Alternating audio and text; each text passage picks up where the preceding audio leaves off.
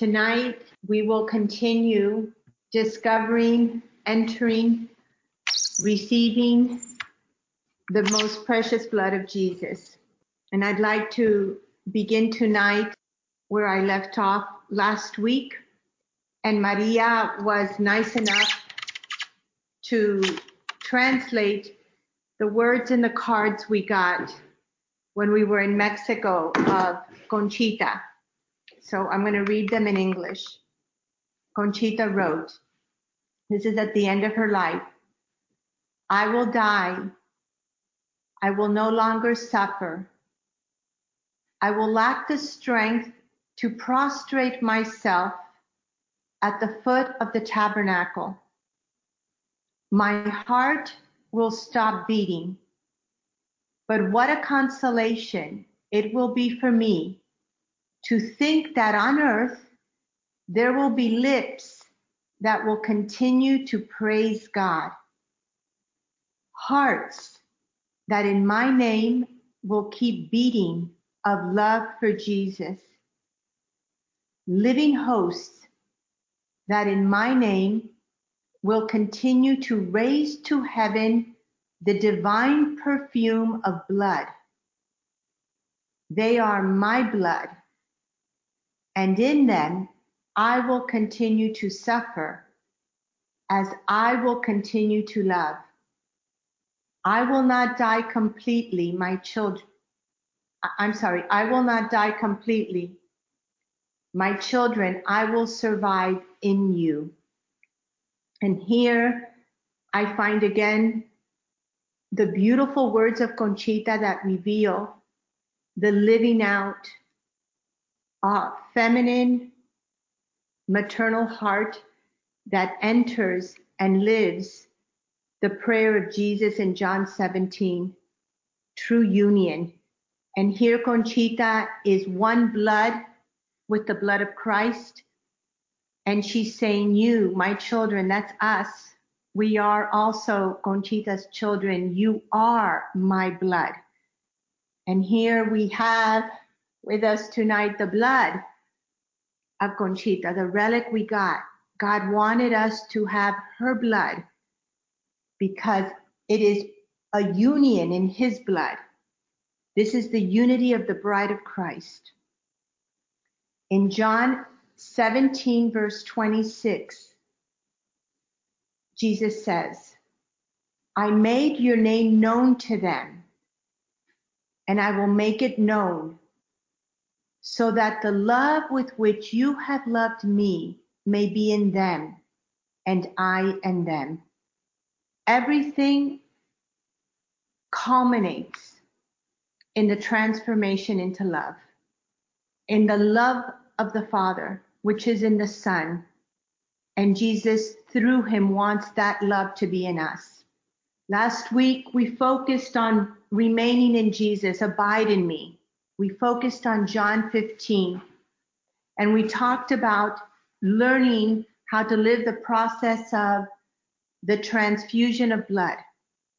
The means where we give the Lord, as it says in our covenant, receive my blood. We give Jesus our blood in order to participate in the work of the Holy Spirit of being emptied so that we can be filled no longer our blood, but the precious blood of Jesus living, moving through our veins, through our hearts, through our mind, through our intellect, through our senses, the blood of Christ. The Spirit also showed me something beautiful in Mexico. All of you know that the Mothers of the Cross, if some of you have forgotten, I am here to remind you tonight. During the prayer of the Our Father in Mass, we place our hands cupped like this. And the significance of it is that we, it signifies our hearts. And our hearts are giving Jesus our blood and receiving his blood. And I noticed in Mexico that Juan Carlos, during the Our Father, had his hands cupped And Jesus showed me something very important through our brother Juan Carlos. And he showed me that this is not only for the mothers of the cross, that the mothers of the cross are not the only chalices, that the missionaries of the cross are also called to be chalices of the living, precious blood of Jesus. And therefore, I invite and I encourage all the missionaries of the cross to join force with their brother, Juan Carlos, and lift up your hands, cup them as a reminder of your covenant and my covenant to the Lord of who we are. So let us remember that.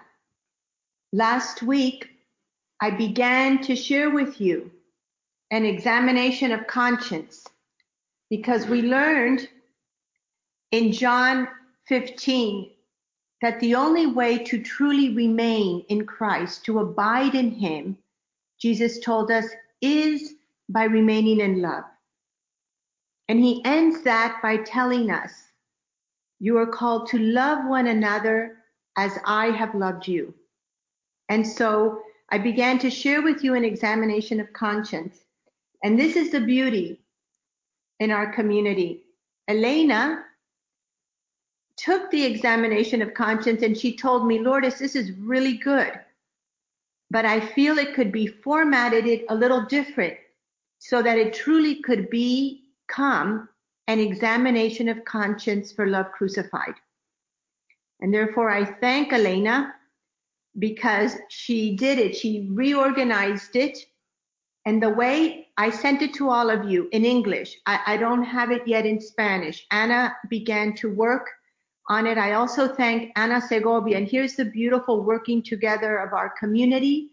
Ana Segovia has been taking the time to translate the, the written text of all the teachings into Spanish. So we have the beautiful working together in our community.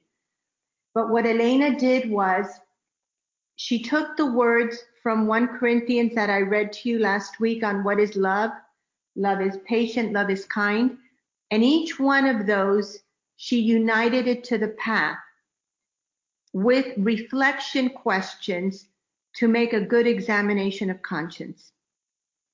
So I invite you all to really use this to make your examination of conscience daily or especially before you go to confession.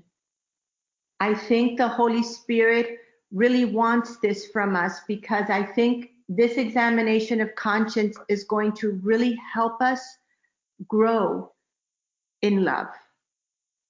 Today we celebrate the feast of St. Anthony of Padua. And this is some words that he said. They were very um, significant for, for our teaching on the precious blood. He said, The light is grace, and darkness is the blindness that fills the soul of the sinner. How desperately we need that light to see the sad state of our conscience. Look, when it is dark, we do not see how dusty and dirty our house is. Only when the place is flooded with sunlight do we realize its awful condition. So we need the light of God's grace to show us the real state of our soul and induce us to clean up our hearts. And that was beautiful because I'm here, in, as you see, in Georgia, and we've been working really hard. And one of the things I even did this today was I noticed that our chapel, where all the relics are, that it was dirty behind the scenes. So I took the time to remove each relic and, and I saw, you know, all the dust and all the little things you normally don't see. And that reminded me of these words of, of St. Anthony. It's the same with our hearts and, and how easy it is to be blinded to all those dust and all those little dirty things that so many times we don't see. So today I'm going to continue in the light of understanding this process of the transfusion of blood. And we have to remember that what brings new life to others is not our blood, it's the blood of Jesus Christ. So the whole process of transformation into love is that continuous giving our blood in order to receive the blood of Christ. In number 54 of our path, on page 167, the Lord begins to, to reveal this to us. He says, I am alive and present in the world in my Eucharist, but my living presence takes on human form in my living hosts. When I become alive in you through the power of the Holy Spirit, it is no longer you but I who live and take my being in you. I am able to speak through your lips. My voice becomes audible through yours. My hands touch and heal through your hands. I move outside the tabernacle through you, thus reaching out to the four corners of the world. The power of God is spread through my living hosts, and new life is given to many through my living chalices of my most precious blood. The Lord is not saying that He's moving out through my blood. He's specifically telling us new life is given to many through my living chalices of my most precious blood. And the whole path is that emptying, that purifying of our hearts so that more and more they are filled and expand with the blood of Christ. So today we're going to go into another practical way, which we always do every week. And I want to focus on one teaching from our path on how to live this transfusion of blood. It's number 55. It's called Participate in My Body and Blood right around page 167 or 168. Okay, the Lord taught us. Most people partake of my body and blood, but few desire to participate in my body and blood. In, or, in order to become one body in me, you must respond to participate in living in my body and blood. In the Eucharist, I give of myself fully to you and you partake, meaning that you receive me. But then you must respond to this gift of love by giving yourself to me. You must give me your blood in sacrifice and your body, which is your will. That's what I want to focus on. The Lord is showing us, leading us in the path to union with Him. He is telling us, I want you to give me your blood. But in this teaching, He's specifically telling us how. He's saying, I want your blood in sacrifice and your body, which is your will. And this is very united to the words of Jesus in Luke chapter 9, 23, which is one of the key scripture passages for love crucified, when Jesus tells us, if any want to become my followers, let them deny themselves, pick up, take up their cross daily, and follow me. The first thing the Lord tells us is deny ourselves. This is what's united to when Jesus says, Give me your blood in sacrifice. I give Jesus my blood in sacrifice by denying my will, which is attached to my desires, wants, opinions, judgments, expectations, views, feelings. I must live offering my blood which is my contaminated life that is not love. I must cooperate with the work of the Holy Spirit by living attentive to my heart and everything in my heart that is not the love by which Christ has loved me. That means we live what the Lord taught us in chapter 4 on page 187. I must do what is most difficult, not easiest. When we begin to live daily doing what is most difficult, not what is easiest, we are offering Jesus daily our blood in sacrifice. This is what it means. We enter the heart of the purification in the heart of Jesus, in the fire of the Holy Spirit, which is in chapter 4, when Jesus tells us in number 63, the purification of your desires is the first stage of purification in my sacred heart. You begin to move only according to my desires and not yours. That means when I want to get frustrated because something is not going my way, and I sacrifice acting in that frustration, I am giving Jesus my blood in sacrifice and receiving instead the purified blood of Jesus. It is hard work. The purification by fire in the sacred heart is hard work. It's the complete dying of our disordered self. It's the complete emptying of our contaminated blood. The Lord says, You no longer do what you want to do, nor go where you want to go but now you go only where I take you.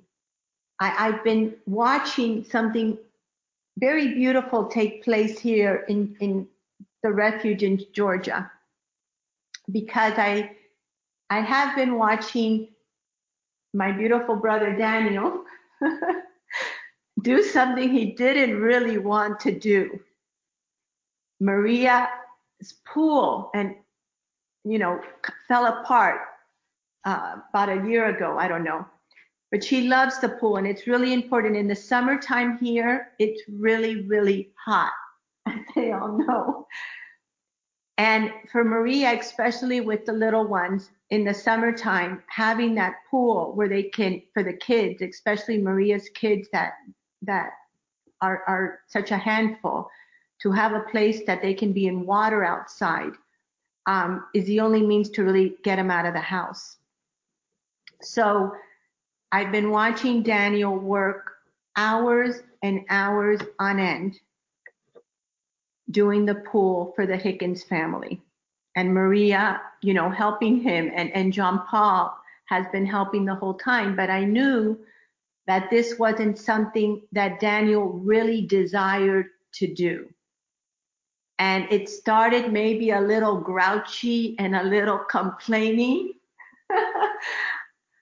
and I it's been weeks of this and I'm coming to the end of it at the week I'm here but I've seen in Daniel as I've watched him I was out there by the pool today and I saw a real like docility in his heart in his face um, while Maria you know was there you know supporting him and John Paul but this is what it means to do what is most difficult?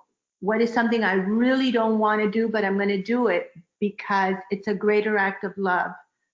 Um, so, anyway, thank you. We go on.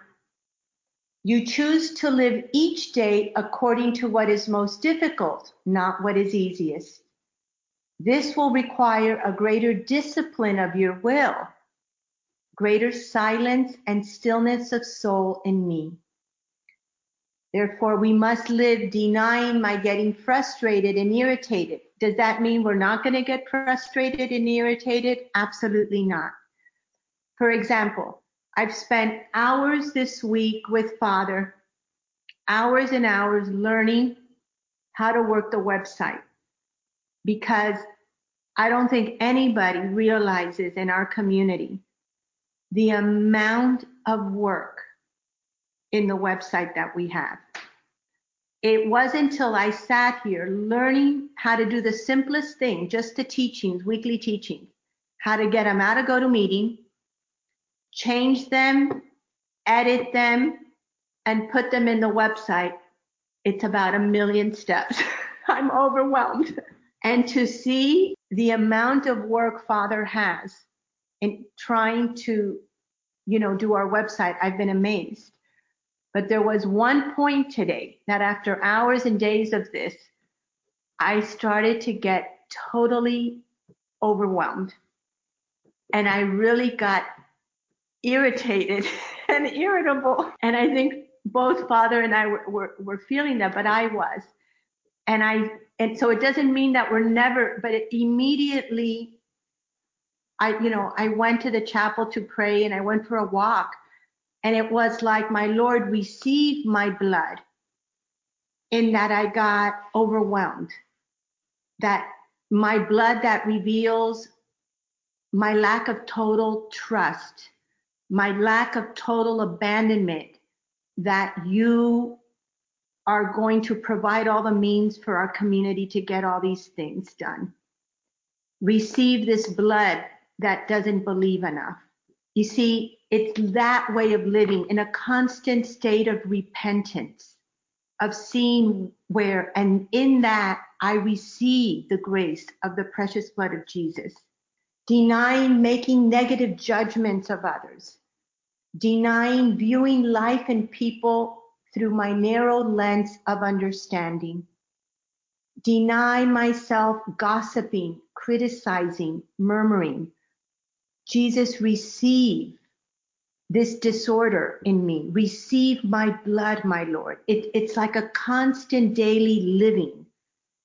This transfusion of blood needs to become how we breathe, how we live each day in, love crucified. It's a constant offering. It's a constant living with our cupped hands. Here, Jesus. And I receive. Every time I give my blood and somewhere I have fallen, and I give it to the Lord, He returns it to me purified as His precious blood. If we are faithful to this living of transfusion of blood, we will become saints. We will be transformed into love.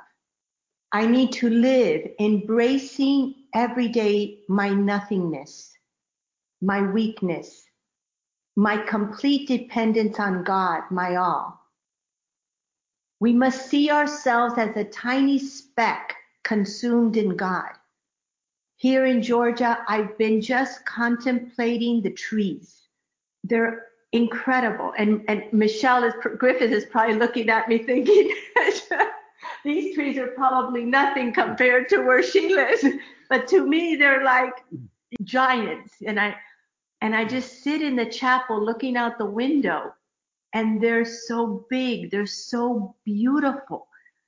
I'm just, uh, I'm in, drawn into the creation of God. And I have to enter that creation is God. And when we can see ourselves as one in that creation, that little speck that is God, that is transformation.